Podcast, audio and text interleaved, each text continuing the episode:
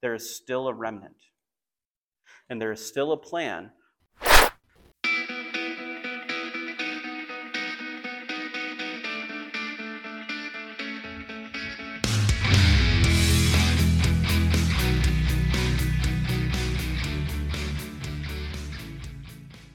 Romans 11. All right, this is where we're at. We're, we're going through the book of Romans verse by verse, all the way through. And we're at the end, sort of, of Paul's discussion really on salvation. The first 11 chapters are really Paul discussing and understanding and giving us a full grasp, as much as humanly possible, what salvation is, who it's for, and how God does it.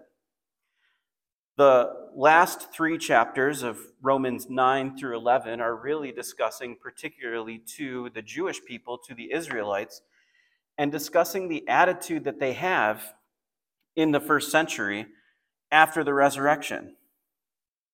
Because there's this idea that because the Israelite people were chosen by God and preserved his word all throughout history, and we're God's chosen nation, and he had been there protecting them that they were special, they were unique, they were saved solely through being a descendant of Abraham and Jacob.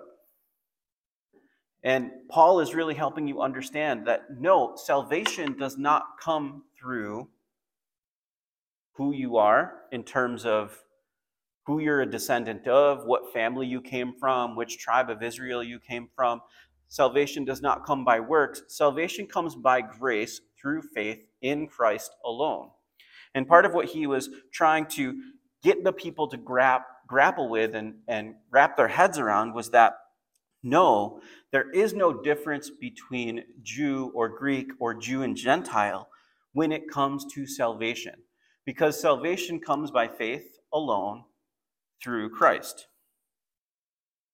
Well, in chapter 11, he really gets to the culmination of this idea where now the pushback is well, if there's no difference between a Jew or Greek or Jew and Gentile, does that mean that Israel itself as a category is no longer exists as separate from the church? Has the church replaced Israel with the promises of God?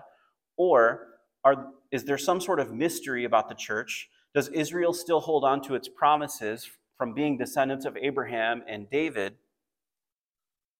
What's going on? Now, there's actually a, a theology called replacement theology or fulfillment theology, which tries to understand some things and by doing so has replaced the church or has replaced Israel with the church as though church the church the bride of Christ is now the spiritual uh, receiver of all the promises to Israel and it's no longer a physical category but a spiritual category and the church has replaced Israel I'm going to push back against that tonight with Romans 11 because I think that that does not hold up to biblical scrutiny. Though I don't hate scholars for thinking that in a time when they created this idea. Imagine with me Israel's history. Israel itself is started by God calling Abraham out of this secular world and saying, You, I choose you Leave your family, leave your homeland, and go to a land I'm going to promise you and your descendants. And Abraham, by faith, follows God and goes to the eventual land of Israel. And he's promised that his descendants, Isaac and then Jacob, and all of Jacob's descendants become the people of Israel as Jacob's name is changed to Israel. And there are promises specific to them. But these people were also enslaved for 400 years by the Egyptians, only to be let go to take over the land that they were promised. But even after that, they continued to have civil war and persecution. And then they get kicked out of the land in 605 to 586 BC when the Babylonians come in and siege the land and kick them out. But then they come back after the Persians take over but then when the Greeks take over the Persians, they get persecuted again, and another genocide of the Jews happens. Meanwhile, in their history, they were enslaved for 400 years while, while the Pharaoh tried to genocide all the babies of the Jews. Now, Antiochus Epiphanes in Greek history is trying to put a genocide out on the Jews and kill as many as he can and enslave them as much as he can. And then they're under serious persecution with the Romans. And we even know in Israelite history, up in modern times, we have the genocide of the Holocaust. They are the most persecuted people in history. There's actually a story about Queen Victoria and her prime minister where she said, Give me one example to show me that the Bible is true. And her prime minister's response was, The Jew. Because if you look at Israel's history and what the Bible says about them, then you look at a people who have been persecuted beyond belief throughout history, yet somehow every time they come together, they have experienced success and blessing. Israel recently posted a budget surplus in the midst of an era where they're at war with Hamas. They are the third or fourth largest exporter of produce in the world in a country that's the size of New Jersey. They're just experienced recently the worst attempt at genocide since the Holocaust while at war. But does God have a plan for these people? How do they still exist? In 1911, Encyclopedia Britannica said that there would not likely ever be a complete understanding of the Hebrew language again because of the persecution of the Jews and how there was no longer a homeland. This is what I'm trying to get at. At 70 AD, just a handful of decades after Christ's resurrection, the Roman Empire kicked the Jewish people out of Israel. They destroyed the temple and kicked them out of Israel, and they were dispersed through Europe and Asia and the world eventually. They got integrated into other cultures around the world, but yet they still managed to maintain and keep a hold of the scriptures and their culture through synagogues. But even all the way up through 1911, there was this idea that almost 2,000 years had gone by without Israel existing on a map. Now imagine the Bible scholars in this time frame, within those nearly 2,000 years, trying to make sense of a Bible that has specific promises for this nation without that nation existing. You try to come up with an explanation, and then that explanation becomes deep tradition in the theology of denominations. But then everything gets blown up in 1948 because at the end of World War II and the tragedy of the Holocaust, the UN and President Harry Truman sign into existence Israel just as predicted in the scriptures in Isaiah 66, verse 8, where God says that the nation would be reborn in a day, speaking specifically of Zion. And in one single day, the nation of Israel was reborn. And so it's very clear that we're witnessing prophecy fulfilled right before our eyes in modern times relating to the, the people of Israel, yet tradition in many denominations says that the church has replaced them. I say it's refuted right here. So let's take a look. Romans 11, verse 1. I say then, this is Paul, has God cast away his people? Certainly not. For I also am an Israelite of the seed of Abraham of the tribe of Benjamin. Now, right away, this question of is God still on still have plans? Is he still on the side of the people of Israel? Right away, Paul says, Has God cast them away? No. The question's already answered. God has not cast away his people whom he foreknew. Or do you know what the scripture says of Elijah? How he pleads with God against Israel, saying, Lord, they have killed your prophets and torn down your altars, and I alone am left, and they seek my life. But what does the divine response say to him? I have reserved for myself 7,000 men who have not bowed the knee to Baal.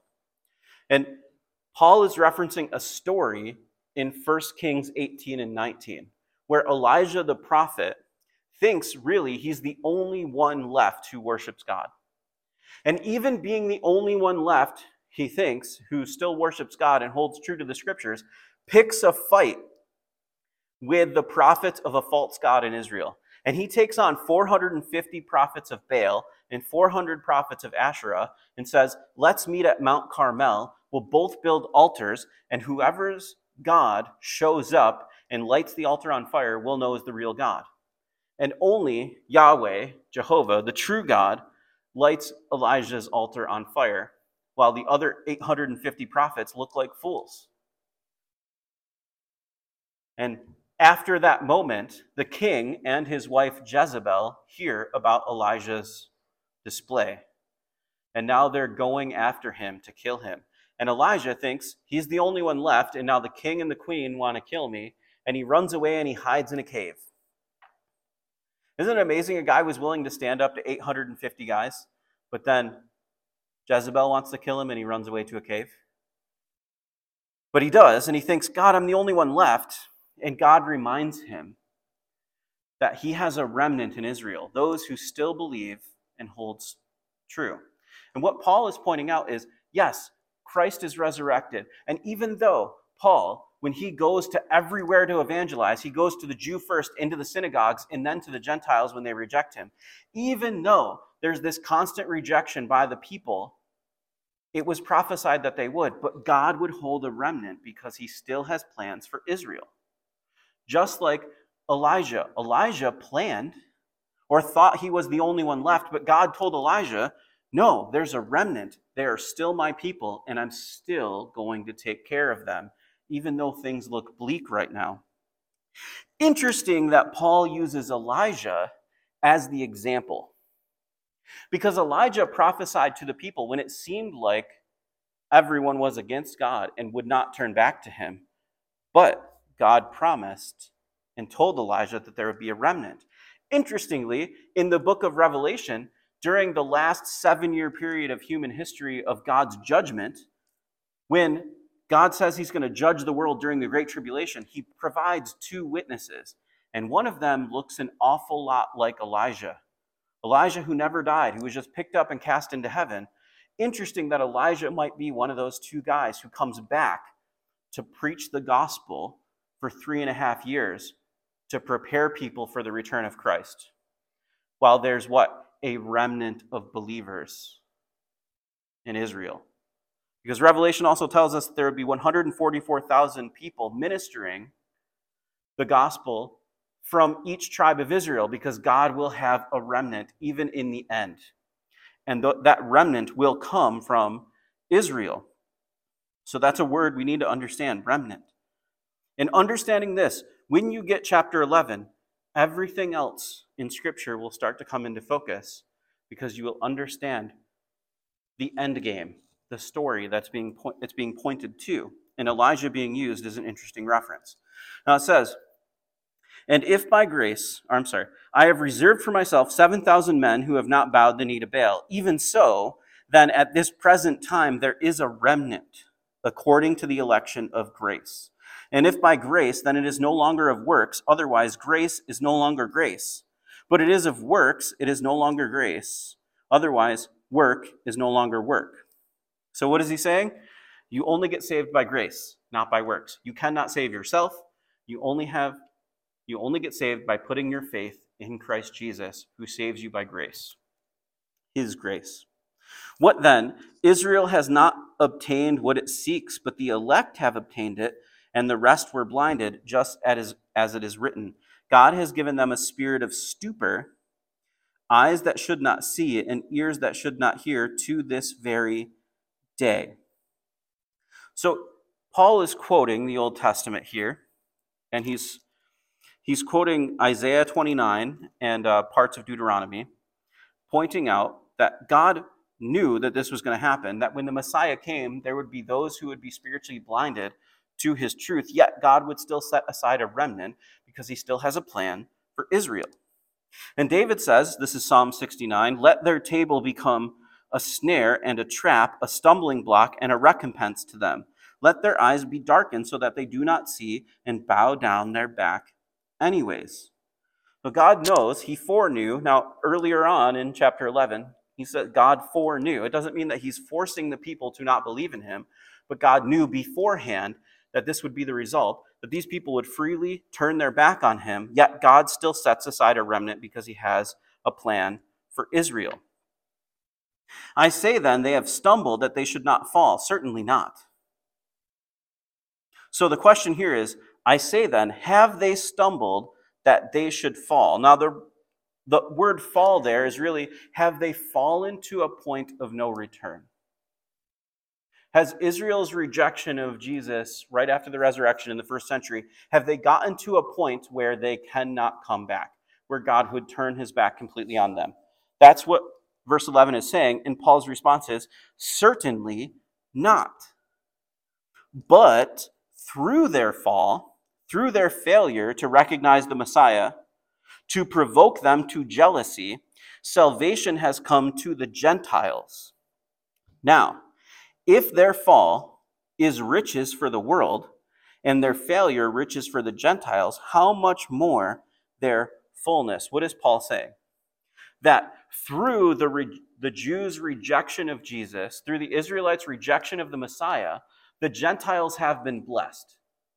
If you and I have been blessed through the rejection of the Messiah, imagine how much more the world will be blessed when Israel accepts their Messiah, because God still has a plan for them.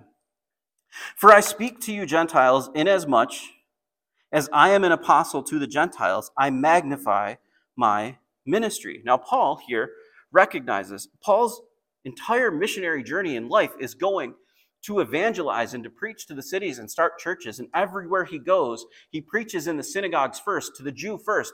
But the only response he's getting is from the Gentiles. And even though that bothers him and it hurts his heart, he still says, I magnify my ministry. What he's saying is, I love what I do because what I'm doing is what I'm called to do by God. What is God calling you to do?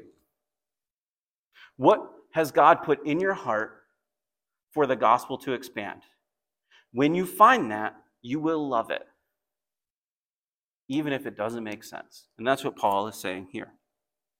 If by any means I may provoke to jealousy those who are my flesh and save some of them, for if their being cast away is the reconciling of the world, will their acceptance be but life from the dead? And what he's saying is, if in this my ministry to the Gentiles causes some Israelites to question and even come to saving faith in Jesus, it's totally worth it because God loves the Israelite too.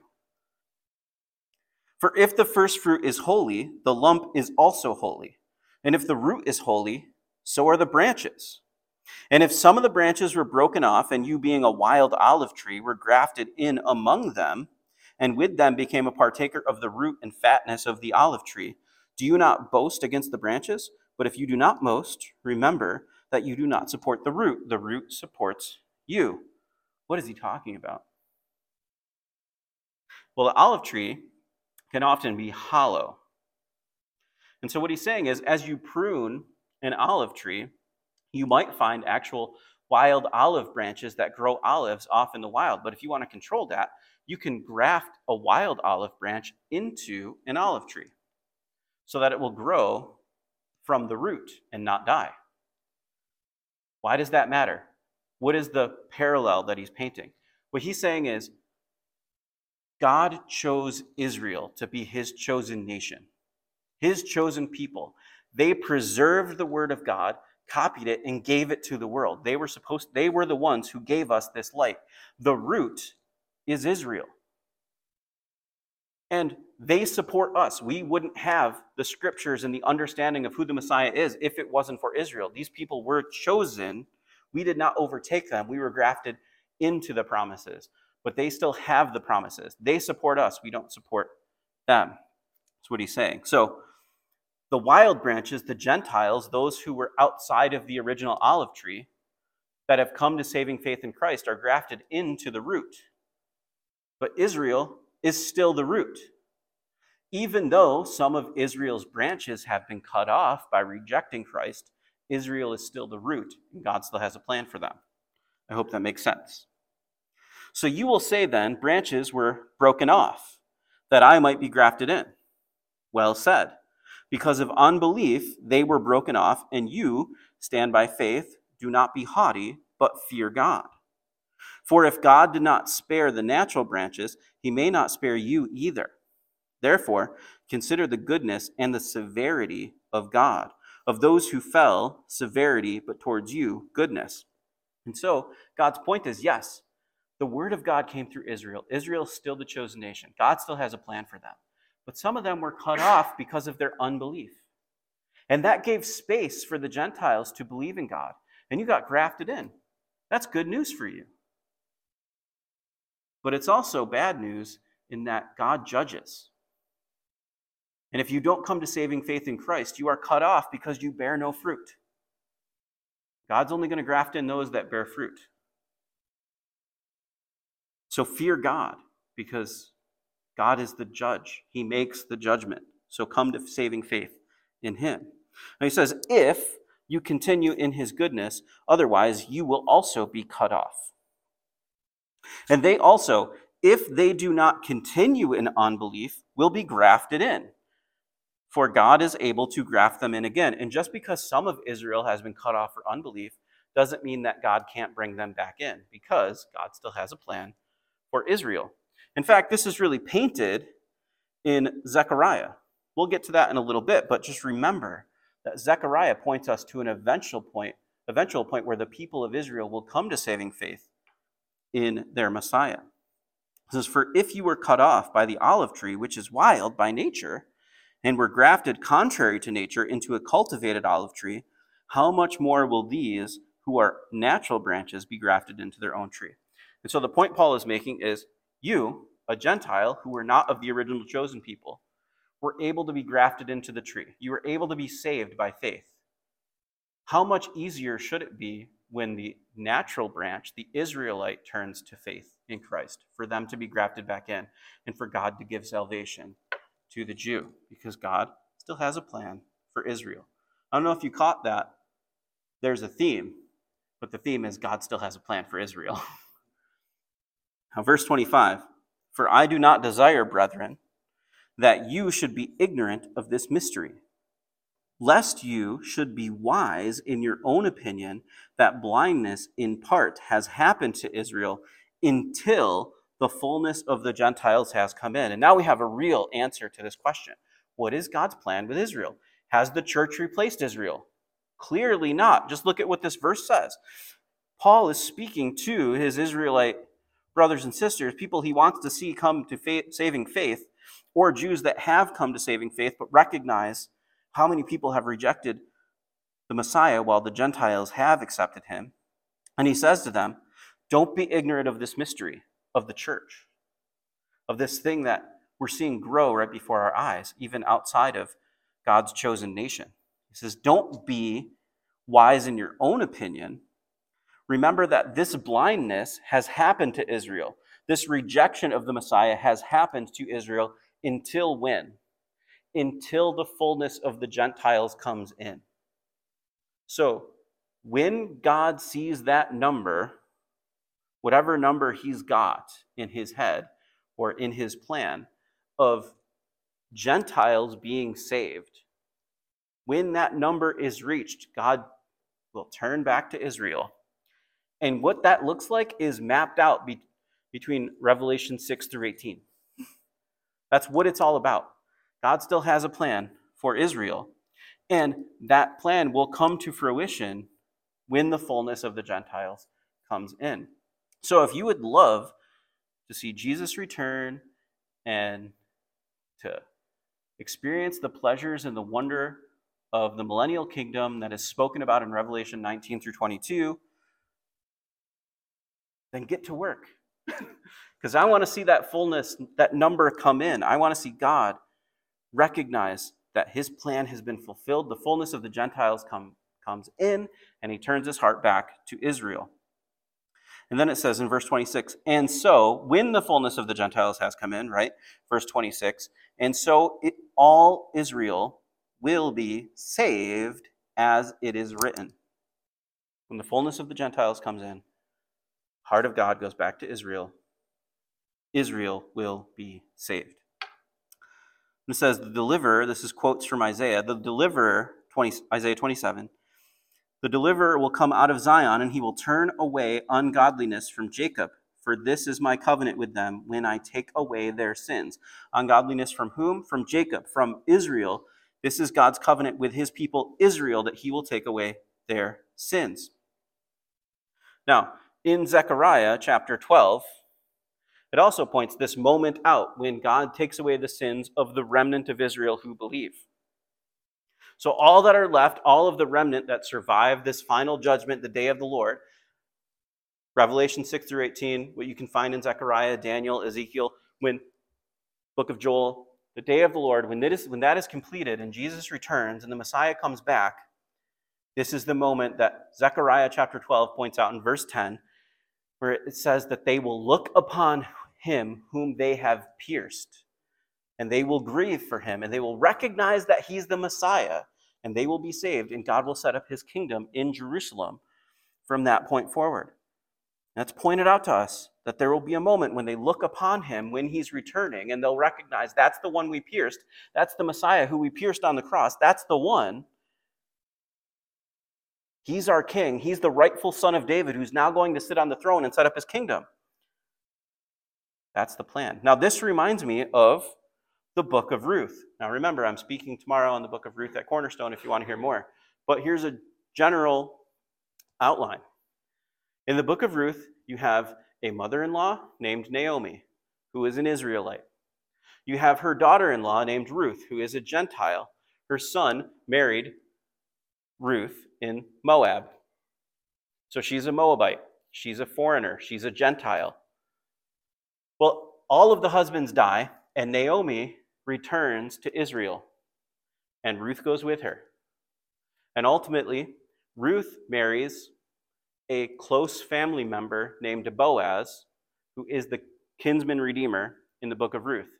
And through that, Boaz marries Ruth, the Gentile woman, and through doing that, redeems all of the property and land that belonged to Naomi's family which means that Naomi is also redeemed through the marriage of Ruth. There's a whole lot more that we're going to get into tomorrow, but here's the point Naomi represents Israel, she's an Israelite. Ruth is a Gentile. Ruth comes to saving faith in belief in God through Israel, through Naomi, through her relationship with Naomi. So, because of Naomi's tradition and what she had kept in her family, Ruth comes to saving faith in God and belief in God. But Naomi is not fully redeemed until Boaz marries Ruth, until Boaz, the one who represents Jesus, marries his Gentile bride. Then Israel is redeemed after the wedding.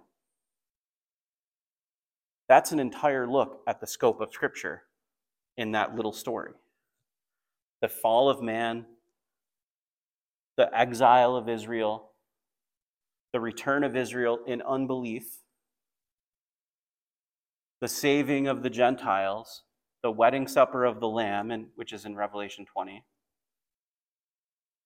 and then the saving faith of Israel upon seeing the one whom they've pierced.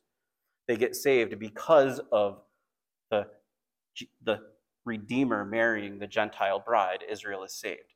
So, yes, God still has a plan for Israel, and it's been playing out through all of Scripture, and they will be saved. So, no, the church did not replace Israel. There is a whole lot more to it, and it will help us understand the rest of Scripture by getting that correct. Verse 28 Concerning the gospel, they are enemies for your sake but concerning election, they are beloved for the sake of the fathers. Interesting. They're still elect. So they're still chosen people, even though they haven't come to saving faith. So election is not the same as salvation, but they're still chosen by God, but they are enemies of the gospel. Interestingly, that's still kind of the case. Like, it's difficult to talk about the gospel in public in Israel. There's even some laws on the books that they were trying to put on this year to keep people from preaching the gospel in public in Israel that were struck down in the Knesset. But enemies of the gospel, yet still the elect, still the chosen people of God, beloved for the sake of their fathers, of Abraham, Isaac, and Jacob. For the gifts and calling of God are irrevocable. For as you were once disobedient to God, you have now obtained mercy through their disobedience. Even so that even so these also have been now been disobedient, that through the mercy shown you they also may obtain mercy. For God has committed them all to his dis- disobedience that he might have mercy on all. Basically, the point is reiterating what Paul had said earlier. The rejection of the Messiah by the Jews has led to a blessing on the Gentiles for them to get the saving grace of Jesus.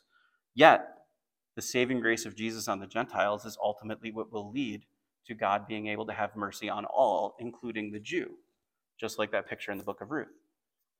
Ruth came to saving faith in God because of Israel, Naomi, but Naomi was redeemed because of the Gentile wedding when Boaz married Ruth. So it is a useful relationship for both. Verse 33 Oh, the depth of riches, both of the wisdom and the knowledge of God, how unsearchable are his judgments, and his ways past finding out. For who has the Lord, or who has known the mind of the Lord, or who has become his counselor? or who was first given to him, and it shall be repaid to him. So, Paul is quoting the book of Job, and he's basically saying, Oh, the depth of riches, both of wisdom and knowledge of God. What he's saying is, Oh my goodness, who understands God? How unsearchable are his judgments? Who can possibly grasp all of God? Now, first 11 chapters of Romans are really Paul trying to explain how salvation works. And his conclusion of that is man, it's really hard to understand because God is complex and awesome. And then quotes Job basically saying, Who knows the mind of God? Who can counsel God? No one can tell God what he needs to do, even though we try from an earthly standpoint all the time to tell God what he got wrong or what he should do for me in my life. How many of our prayers look like that? God, this is what I want you to do for me. I'm giving you some knowledge about what I think you should do. Because I think you need to know my perspective, God, to know what I need to happen for me. Um, that's kind of silly. That's the point, right? God is bigger. He has a bigger vision and a bigger picture and a better understanding. God is so much more than us. Who can be God's counselor? No one. Verse 36 For of him and through him and to him are all things. To whom be glory forever. Amen. So, as we look through this chapter and we, we went through all of that, what is really the point?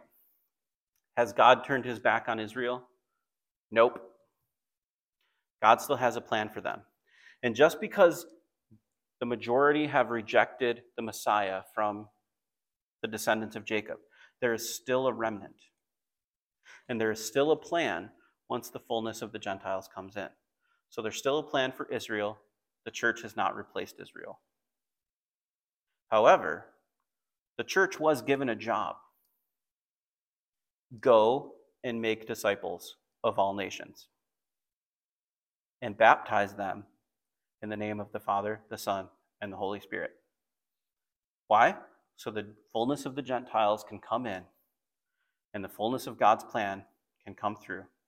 And we are active participants in it. So our job is to recognize that we need to get to work. We need to be participating in the plan to bring in the fullness of the Gentiles, to go and make disciples of all nations. So tonight, as we work together after the message to put together some food for people in need, it's good that we're being the hands and feet of Jesus in that way, that we're taking care of those in need. But let's also remember that we have something much more precious to offer than a packed lunch. We have the gospel the saving message of Jesus Christ to offer the world who is drowning. Eternity hangs in the balance. And the death of Christ on the cross and the resurrection of Christ is the only thing that can save you, and putting your faith in that is the only thing that gives you eternal life. And there's a whole lot of people in the world who need to hear it. And it's our job to be those messengers active participants in bringing in the fullness of the Gentiles. So let's do our job and pray. Father God, thank you. Thank you for the conviction of Paul and the work of the Holy Spirit through him to give us this understanding. While it seems like this is one of the sections of Romans that doesn't get talked about from the pulpit enough, God, I pray that we walk away with a better understanding of the complex and totality of your biblical plan that you've given us. Help us to participate where we need to participate. Help us to magnify the ministry that you've given us, to find the thing that we can all do to participate in expanding the gospel and to take ownership of it so that those who need to hear it can hear it. Help us make a difference in this region and in the world for those who need to know the saving truth of the gospel of Jesus Christ. And God, we humbly come before you knowing that we're small.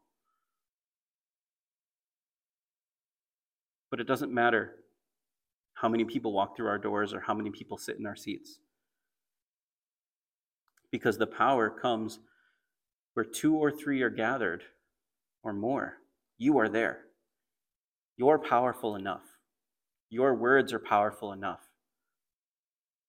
So, God, we pray that you help us reach them, those who need to hear it, with your words.